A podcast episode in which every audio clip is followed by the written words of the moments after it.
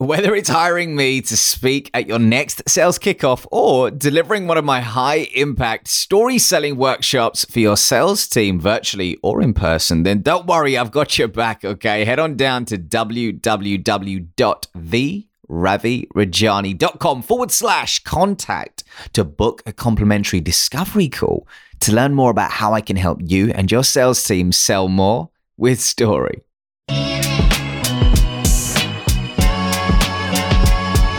Welcome to the Influential Communicator Podcast, where my mission is to help B2B salespeople sell more by becoming authentic storytellers and impactful communicators without suppressing who they truly are or their values. I'm your host, Ravi Rajani, and without further wait, let's get into it.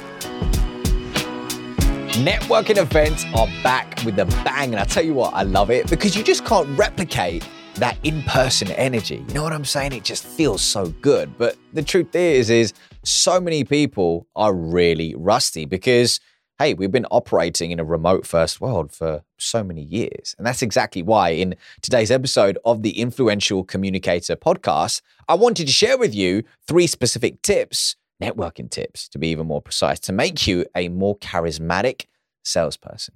So, hey, without further wait, let's get it. Now, Tip number one is around the concept that I use and teach called ABS. Always be smiling, right? Not always be selling. Forget that. Always be smiling. And I'll tell you why. Because you do not want to be the person at a networking event who's down, who's out, who looks defeated, who's complaining. Nobody wants to hang around that person. Think about a house party that you attended when you were a kid. You wanted to hang around the person that was full of energy on the dance floor. Actually, don't be acting crazy on the dance floor at a networking event, but you get what I mean, right? That person is magnetic. You want to be around them. You want to soak up some of their energy. You want to be that person at a networking event, right? Yeah, you're nodding your head. So focus on ABS. Always be smiling because people like buying into others who are having fun and have a lust for life. Because let's be real, a lot of people has lost that or have lost that rather as they've gotten older, right? They become more cynical and they start hating life. You don't want that, man. Enjoy life and show that you're enjoying it by smiling. Okay. Now, the second tip here is about repeatedly using somebody's name in a conversation. Now, there's two ideas which are associated with this tip. And the first idea is one, it makes it sticky and memorable for you. Because the worst thing is, by the way, is to forget somebody's name halfway in a conversation, or even worse, call them their wrong name, right? You don't want to do that. I think everyone's done that, and it's so embarrassing. But the second idea, which is associated with this concept, is it makes somebody feel special because most people don't listen. So by truly acknowledging somebody and making them feel seen, heard, and understood by remembering their name, one, you become more likable, but two, they feel special, right? So when you're introducing them to other people in the conversation, when you're asking them questions, use their first name. It's really subtle, but it requires you to listen. And the harsh truth is, most people, when somebody's talking, are thinking about what they should say next because they want to sound smart versus truly being present in the moment and absorbing what this person has to say. Tip number three. Okay. Tip number three is focused around the idea that nobody wants to hear your origin story and your five minute monologue about your experience and expertise because that's all focused on you. But more often than not, you're going to get asked a question at a networking event. So, Jimmy, what do you do? Okay. Now, the goal is to share a compact and succinct elevator story.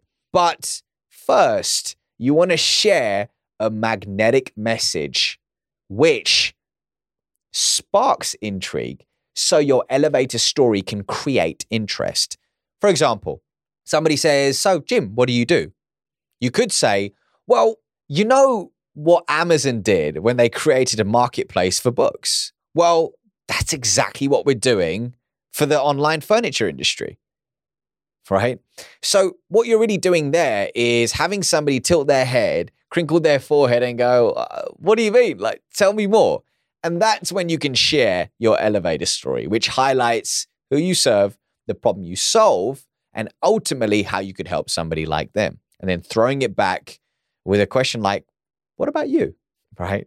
So remember, you need to spark intrigue before you can create interest with your elevator story. But first, share a magnetic message, which earns you the opportunity, rather, to do just that. All right. So there's three short networking tips to help you become more charismatic, likable, personable, and really somebody who comes across like a person of value at your next networking event. I'll see you next week for another episode, same time, same place. If you enjoyed this show, hit subscribe on the YouTube channel and don't forget to leave us a review. I'll see you on the other side. Peace.